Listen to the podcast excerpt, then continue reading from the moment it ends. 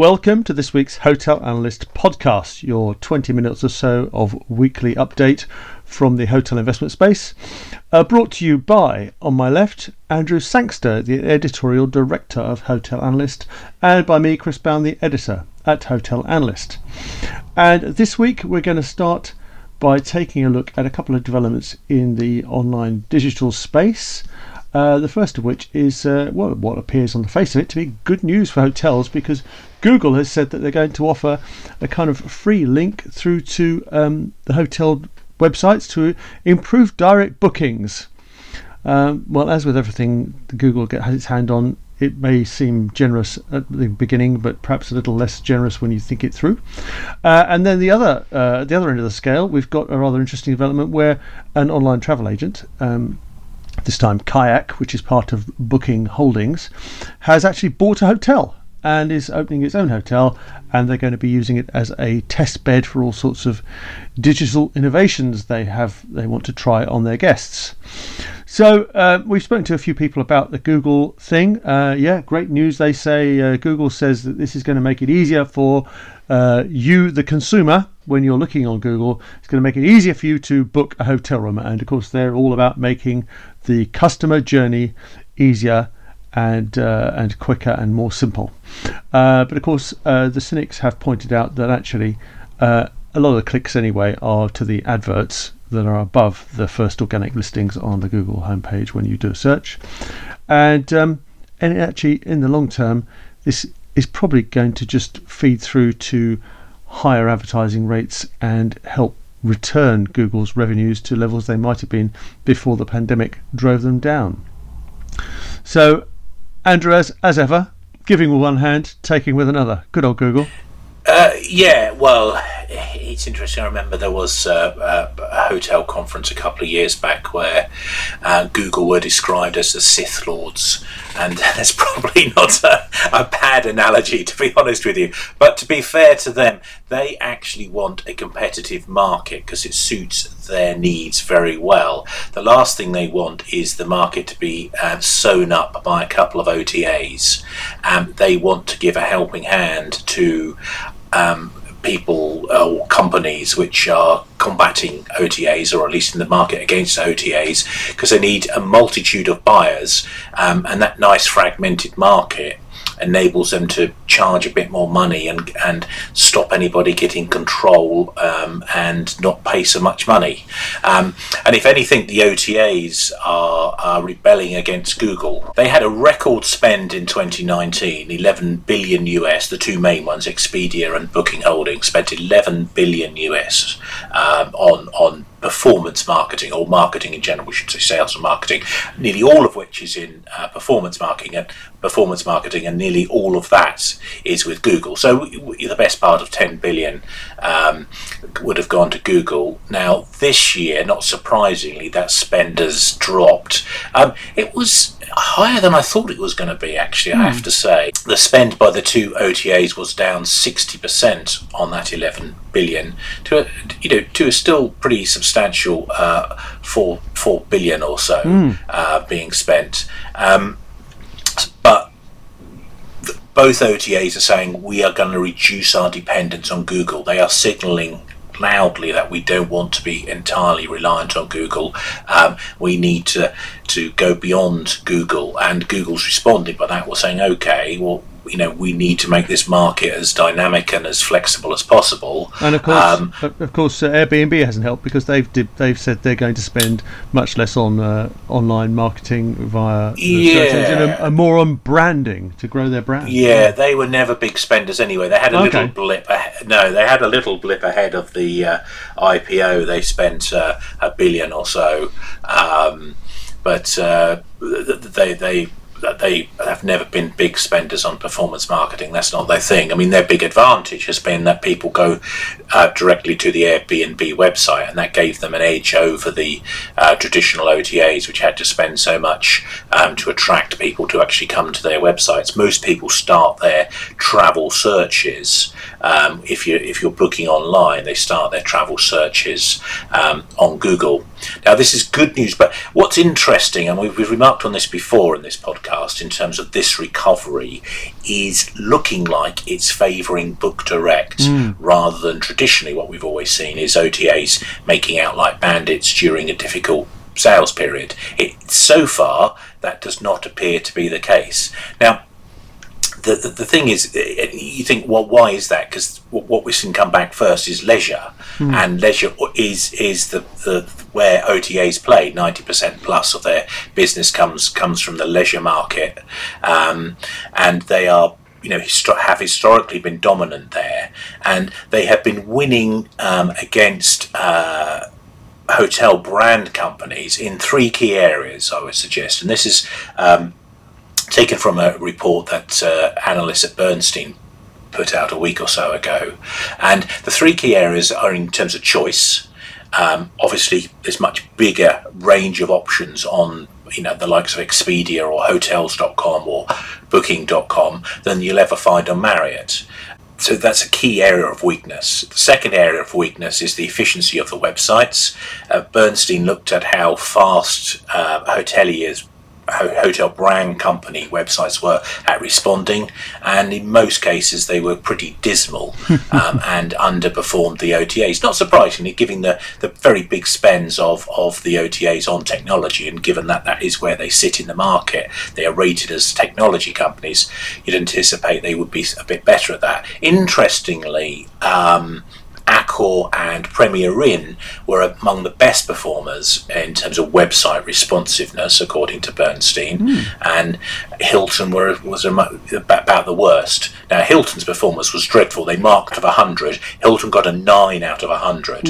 Um, the OTAs were sort of generally in the 70 somethings, and Premier Inn and Accor were in the 60 somethings. Not bad. Some of the poorer performing OTAs, and in fact, Premier Inn and Accor were better than some of the poorer performing um, OTAs. Expedia.com, for example, they beat. Mm. Um, so you know, good on them. Actually, they're getting that right. Um, so that it's an area they're beginning to get a little bit more competitive in. And the third area is the most consumers see OTAs as being cheaper.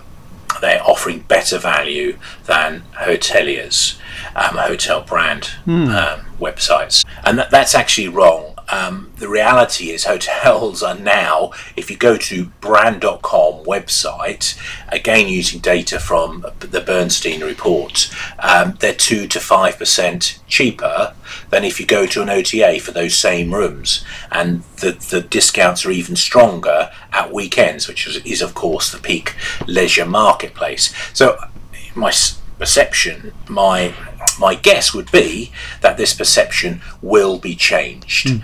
um, as uh, the reality dawns on on punters that actually you can get a better deal if you go to brand.com and hoteliers are working hard at encouraging um, this notion as well and, and reinforcing that. And you've got a raft of other things which are helping hoteliers I think as we come out of this downturn in that um, the, the, actual aspects of the hotel in terms of stuff like cleanliness, in terms of how much you trust the brand, uh, are more important than they've ever been. So customers are likely to want to check out directly with the hotel. And the good news here is that, uh, which is which would be disastrous if it was the other way around, but um, um, brand.com is seen as the best place to understand information about the specific hotel that you're wanting to book mm. rather than through the OTA. So they, have got an advantage in this uncertainty piece that they can fix um, with um, brand.com and um, hoteliers have. So this is this, this, is all generally looking pretty good, I think, mm. and not so good from an OTA perspective. I mean, it is. I mean, Bernstein go on. I mean, Bernstein, you know, are equity analysts. Um, they're unusual in that they, the same set of analysts, look at OTA uh, stocks as well as hotel brand company stocks. Um, so um, generally speaking, it's the sort of tech people that look at the the OTA stocks, and it's the hotel real estate people that look at the uh, the hotel stocks. Um, so it's interesting to see a set of analysts who just look, you know, bring the two together. And and Bernstein's conclusions are that uh, the biggest market opportunity is actually with hotel brand companies. Um, this isn't in the share price of hotel brand companies, and I don't think the declines that are afoot um, and uh, uh, for OTAs uh, is in the OTA um, share price. Bernstein says the future for OTAs is one of slower growth and or diminishing margins. This can't be good. And I think what it, if, if Bernstein is right, what we've got coming, I think, is a re-rating of the OTAs as this hits home just how tough it's going to be for OTAs and the days of booking holdings being so much ahead of all the the, the brand companies, hotel brand companies, um, uh, will come to an end. Mm. And indeed, this will eventually catch up, I think, with Airbnb, which at the moment is the biggest in terms of the listings. But and um, we've well, we've spoken about our reservations with regard to um, Airbnb before, um, but generally, I think uh, if we look forward five to ten years, it will be surprising to see that uh, hotel companies, hotel brand companies, are still so far behind the, the top OTAs. I think we're going to see them push up and the OTAs push down. That's Bernstein's predictions, and I, I agree with them. And your comment earlier about uh, you know uh, the, a lively market being good for Google reminds me a quick story. Um, a few years back, I was called called to have an audience with uh, Richard Solomons when he was CEO of uh, of Intercontinental, and um, you know normally a very emollient sort, and uh, he gave us a kind of uh, uh, gently smiling um, explanation of what was what was going on in the business. Uh, he introduced some new chap called Keith Barr, who apparently was going to, going to take his seat, and um, ran through some of the updates in the company, including how they were improving their Intercontinental app.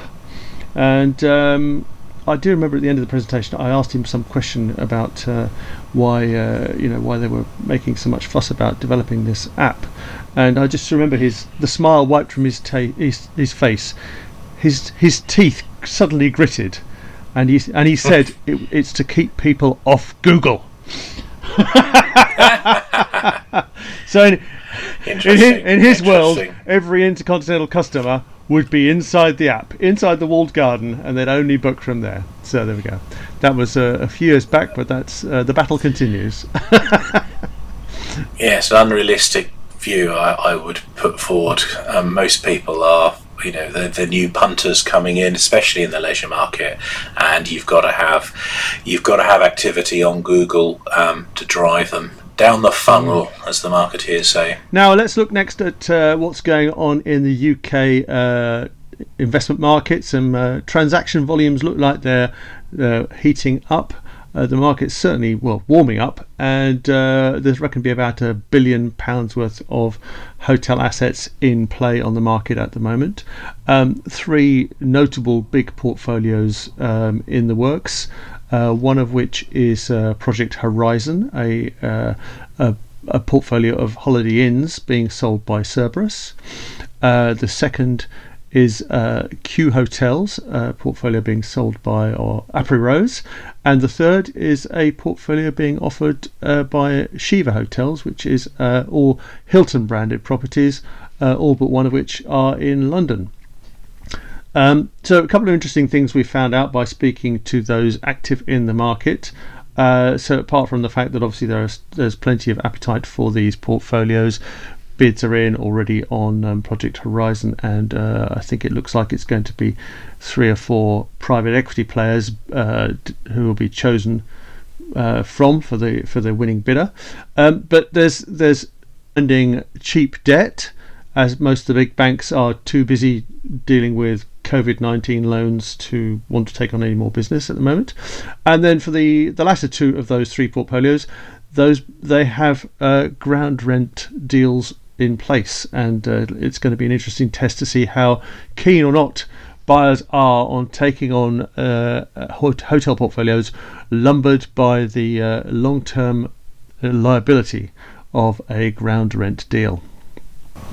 You, you, had some great detail in your report, I thought, Chris, on the runners and riders and those um, looking after those, uh, chasing those those well, thank you so, to my um, uh, very solid sources, I have to say, who I won't reveal. Uh, no, lis- listeners do should go to the, the website hotelanalyst.co.uk to to check out Chris's story on that. Um, you also mentioned your story uh, about ground rents. Um, Deloitte and the Deloitte conference um, a couple of years ago, where they just over a couple of years ago, where they warned um, from the stage about ground rent deals and how they were looking a bit shaky. Um, I'm actually going to a uh, to add to that is is a uh, survey which Deloitte does uh, of um, expectations amongst the investor crowd that they get turning up at that conference, and they survey a hundred and well in this particular this particular survey, I'm about to quote 101 people, figures, they call them figures in international hospitality, uh, 65% of whom are actually in the UK. So it's less international, more UK, and a bit of bit of continental European, uh, I would suggest. But what what is interesting is they've done this survey over the course of the pandemic, and we've now we've marked a sea change in that in in terms of right at the top. The number two thing that uh, respondents are looking at is around this transaction piece, transactions and expansion. Um, that's just underneath cash flow. Um, cash flow and a whole host of other worrying things were were up beyond transactions, but it's quite clear now people are moving into you know what's next mode and it, it's kind of interesting if you look at the survey how expectations of when the recovery is coming has moved out.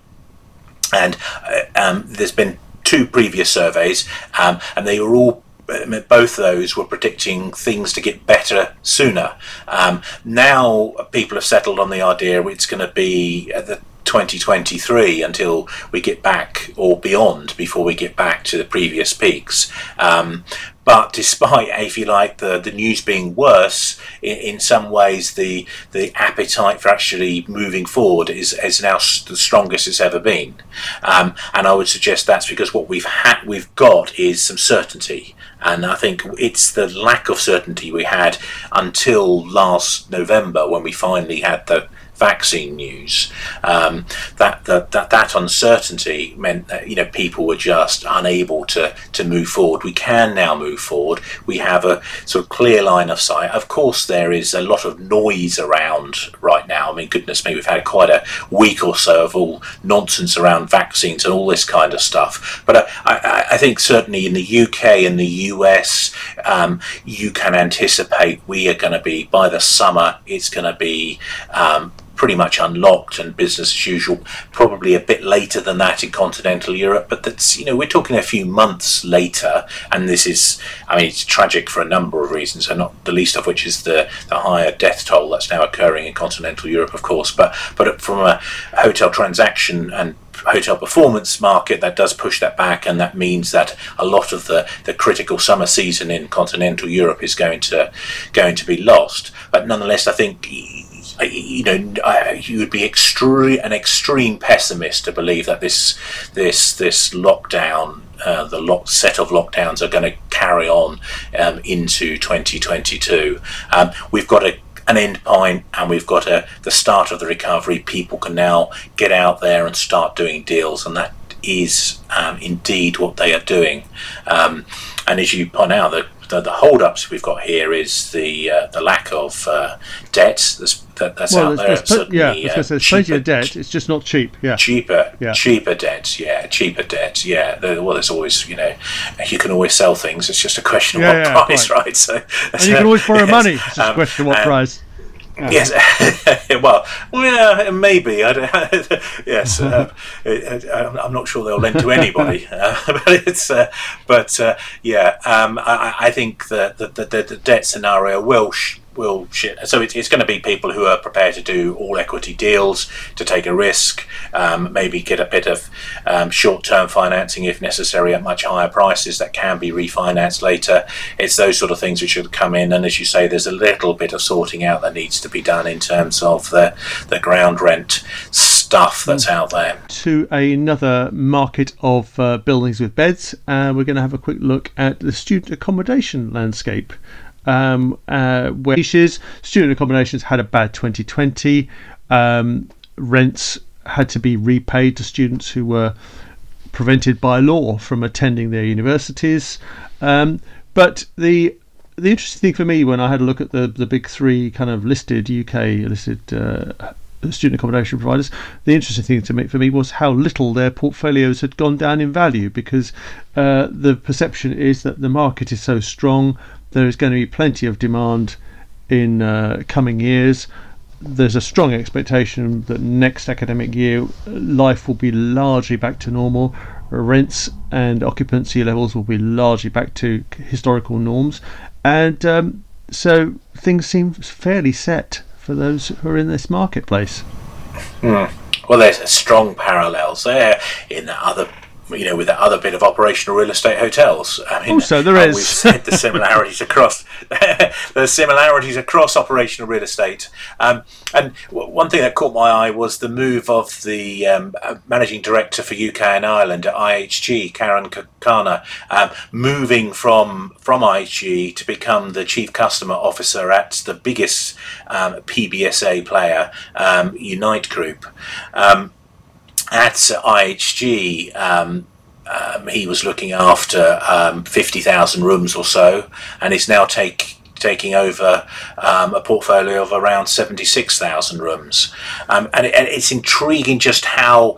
Uh, uh, how much um, overlap there is in terms of the skill sets you need to be running a, a, a PBSA, to be running hotels, and indeed to be running um, residential. So um, the predecessor at, at Unite um, was John Blanchard, who's now gone to the residential landlord Granger, the listed residential landlord Granger, um, where he's going to be director of operations. And in fact, Unite itself, in the in, in the presentation it gave to in, investors, um, noted just how much a lot of planning now involves mixed use PBSA schemes and build to rent projects. Something, no doubt, John hmm. Blanchard's mm. going to be um, uh, keen to, to progress. So there is this this big overlap, and um, it, with branding is is another area where actually I think the the where we are in, in terms of the hotel sector is is where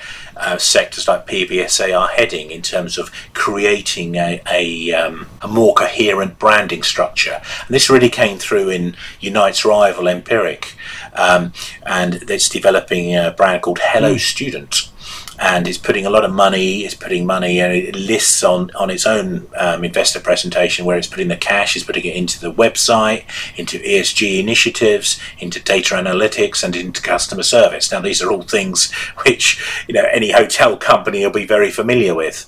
Um, I think possibly interestingly, ESG is probably slightly higher with the uh, um, the student crowd than it is with the hotel crowd, possibly because of mm. the demographics of the customer base. But um, that aside, I think there's a there's a lot of alignment in it. Um, you know, and there is this almost a cut and paste you could do on, on the, in, in in terms of the the presentation. And Empiric is is doing what a lot of um, hotel brand companies have had to do. IHG, for example, um, has had to tidy up its portfolio, and at Empiric, they've got 37 sites which are, are meeting its Hello Student specifications. 15 it needs to sort of get up to spec.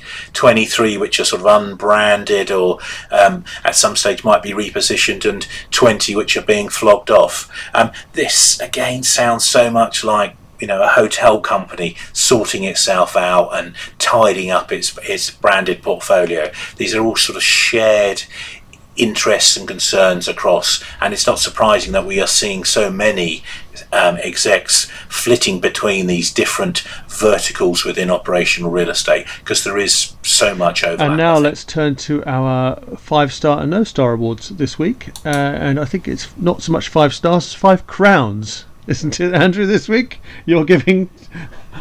oh, well, one, one, one crown. I think it's, it's uh, Prince, uh, Prince Charles. So Prince Charles gave uh, he did a sort of video um, message actually um, of support and admiration to the hospitality industry. This was for the the Master Innholders event. He did this uh, last week, and I mean it's good to see. I mean it, it, it is a further recognition, I think, that the hospitality sector is is you know, is not being forgotten in this. And now there's a lot of things where we could argue it has been forgotten in terms of how they've treated us with lockdowns, etc., etc.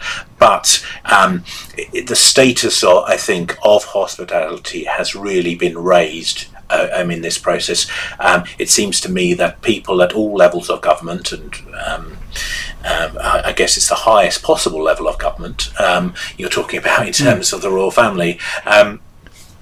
Um, but certainly one in terms of head of state, I guess, rather than government but um, that recognition is coming through now, um, and that that's testament to what uh, you know some of our lobbyists are doing. I'd, I'd point to the success of Kate Nicholls um, at UK Hospitality in particular, how strong she has been, how strong a voice she has been for our industry.